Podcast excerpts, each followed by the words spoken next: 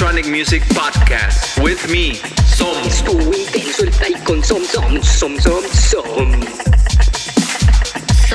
El podcast de Som me excita. Estuvo intenso, intenso, party con Som. Estuvo intenso, intenso, party con Som.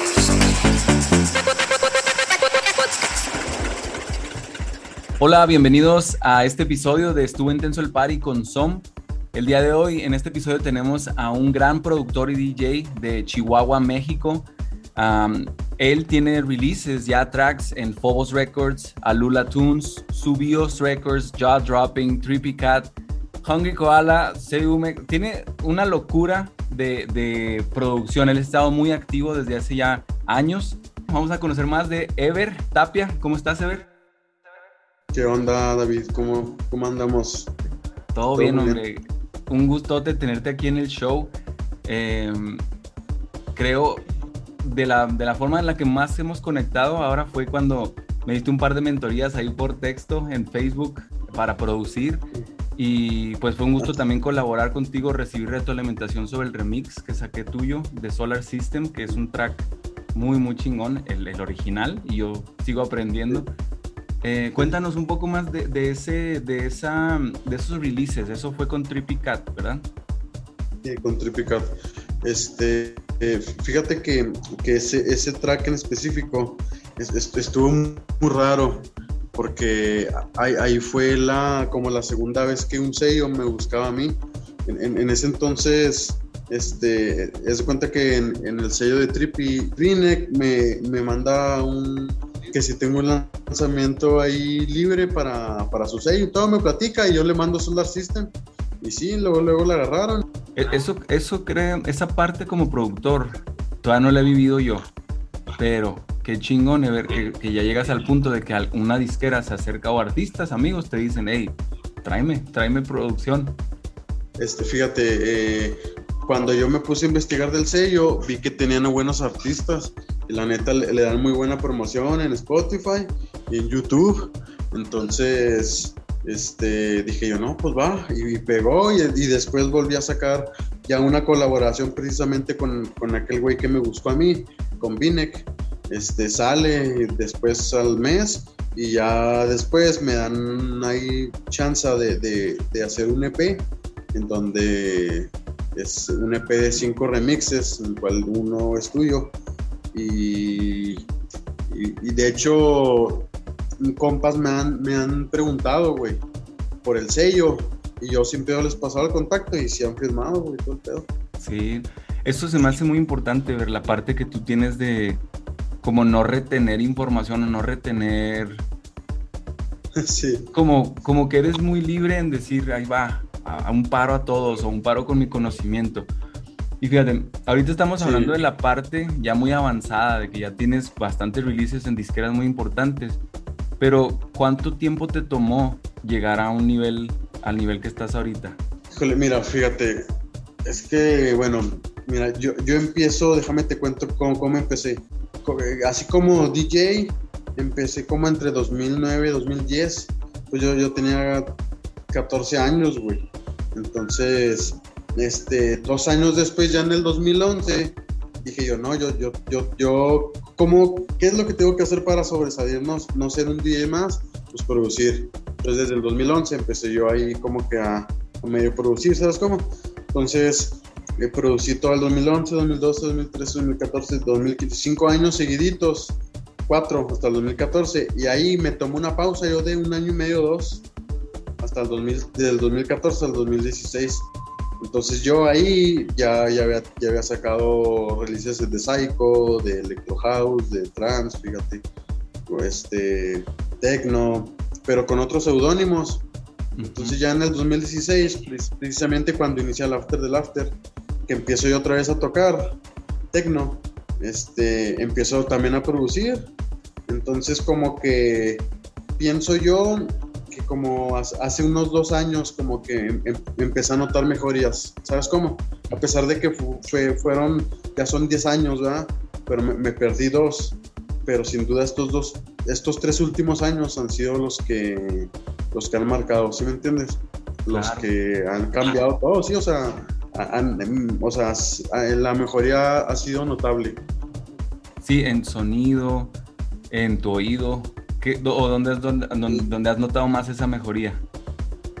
Sí, sí, sí, sí, y fíjate que, o sea, todos estos, estos años, eso sí, me, me nutrí bien cabrón, o sea, eh, cuestión de, porque yo cuando empecé a hacer música decía, no, sí, pues es bien pelada, no, güey, es un mundo, güey, o sea, teoría musical, güey, la ecualización, güey, cómo diseñar un sonido, este, la masterización, güey, eh, que el, los loops, decibeles, güey, o sea, es, es infinito, ¿sabes cómo?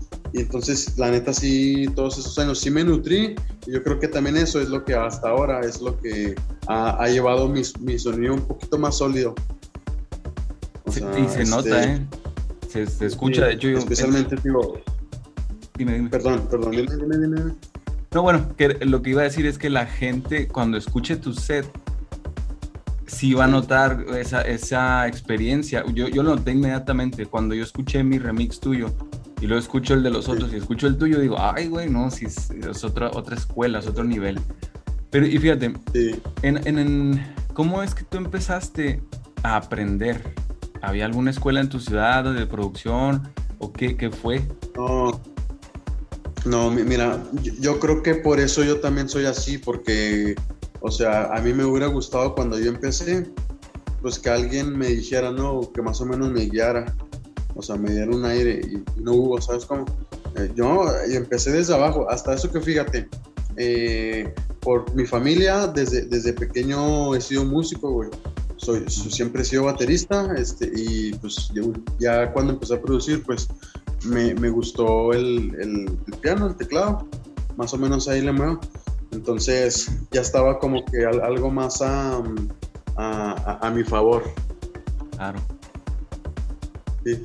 Estaba a mi favor, entonces este, a, ra- a raíz de eso eh, te, te digo que me, yo quería ser un D J, pero, pero también como que quería sobresalir, entonces digo que me, me, me obligó a, a, a empezar a producir, entonces videos de YouTube, güey, al principio era así, puro, puro YouTube, neta, YouTube, güey, híjole, los primeros dos años, ya, ya, ya tres años más después, pues ya, ya que, que era mayor de edad, porque también eso me restringía mucho en cuestión de D J band en producción, pero este, empecé a, a pagar, a pagar, fíjate, por, por varios seminarios, güey, o, o cursos, güey, de hecho, en el que aprendí muchas cosas, güey, es en el de uno, uno de Toolroom, Toolroom Academy, creo es. Sí, sí, sí. ¿Ubicas? ¿Sí? Es, ese, ese fue el último. Sí, sí, la neta, híjole, muy bueno es y te recomiendo que investigues sobre ellos, ¿eh? Voy, o sea, haz cuenta que a partir, a, partir, a partir de que yo entro ahí, porque fueron como dos meses, o sea, fue cortito, o sea, me cambió todo el pedo, o sea, es como todo el panorama, o sea, desde cómo enviar un, un sello, una canción a un sello, güey, hasta este, cómo tiene que caer el track, cuestión de masterización, o sea, todos los pasos, ¿sabes cómo? Okay. Entonces, eso es como que me abrió mucho, güey. Me abrió mucho. Y, es, y eso que estás hablando de, de Oye, autoeducación, o sea, es autoeducación, no es una forma de aprender tradicional, sino que tú te conectaste por tus propios huevos a YouTube, que era gratis, pudiste haberlo hecho o no. Tú también pagaste tu Toolroom Academy, o sea, es, eso es hambre de, pues, de tener un buen sonido y estar buscando eso. Entonces no es de la noche a la mañana, estamos hablando ya de más de ocho años, ¿no? De, sí, de producción. Ajá, viendo ahorita las disqueras donde tienes releases, ¿cuál es alguna donde tú dijeras, y este es mi sueño, esta disquera si lanza un track mío, estoy ya uno de mis mejores éxitos?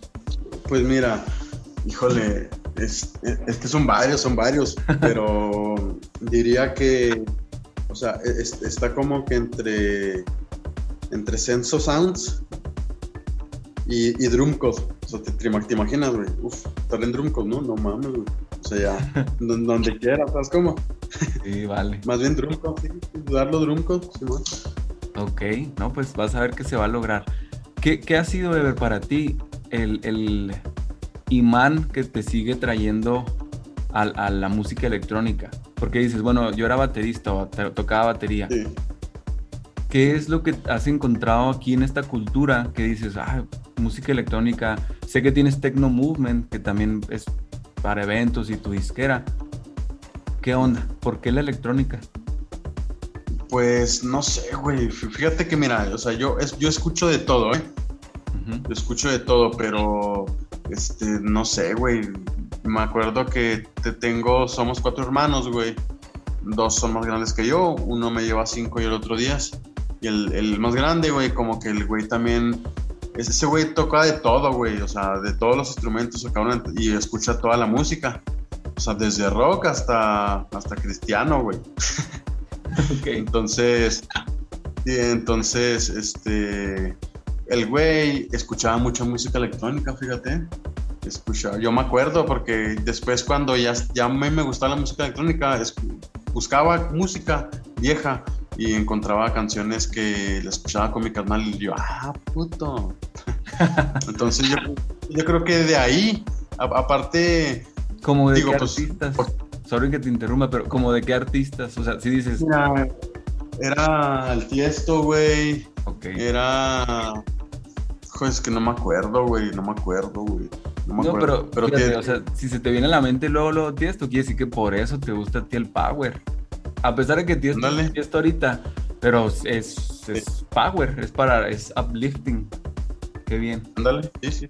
Entonces, ¿a ti te, te pega más a la electrónica el aspecto de la familia o qué es lo que encuentras en los eventos de electrónica que dices, me gusta estar ahí, quiero estar ahí cada fin de semana, qué hay? ¿Qué te gusta de eso? Fíjate que, no, no, no sé, güey, o sea, eh, como, mira, yo, yo batallo mucho para que la música me llene, ¿sabes cómo?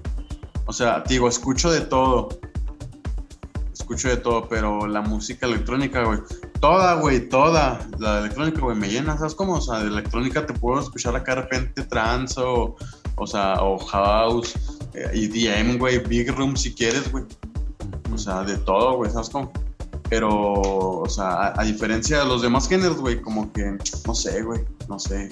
Me, me jala, güey, me jala la música electrónica, güey. Nomás escucho el kick, güey, y ahí voy. Ok, ok. ¿Qué, qué dirías entonces, hablando ahí de sonido, ¿no? Dices el kick. ¿Qué dirías que sí. te ca- caracteriza a ti en tus sets o en tus tracks, tus producciones? Que dices, este es el sonido Ever Tapia, esto es... Esto es synths, estos percus, ¿qué, qué es a ti lo que te caracteriza? Mira, pues en, en las producciones yo creo que eh, el, pues sí, es que a veces variaba, pero siempre son kicks, bajos y las percs, o sea, las percusiones siempre es algo que me dicen, ¿no? Es como que, o sea, como soy muy, muy drummero. Ay, me, me gusta sacar ahí las, las, percus, las percusiones. Este, y, y, y últimamente, fíjate, los bajos, ¿eh? O sea, como que eh, ahí ten, tengo mucha música. Espérate, espérate. Espérate, cabrón. Este, y, y, los, y los bajos, sí, sí los caracterizan, o sea, como que están muy duros. Ahorita, como que el sonido está más, muy sólido, ¿sabes cómo? Ok, va.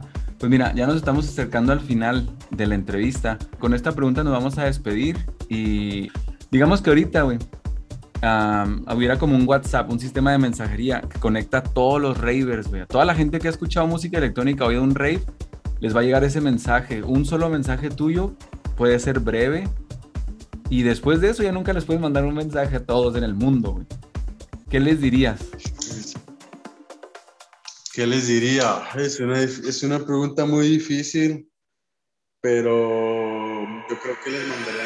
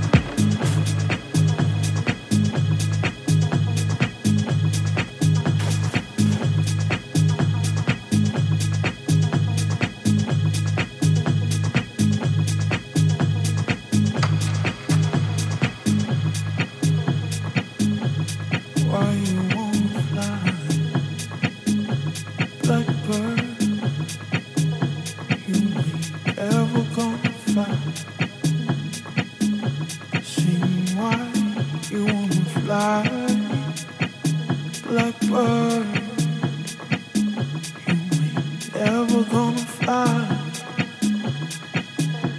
Ain't no place big enough for holding.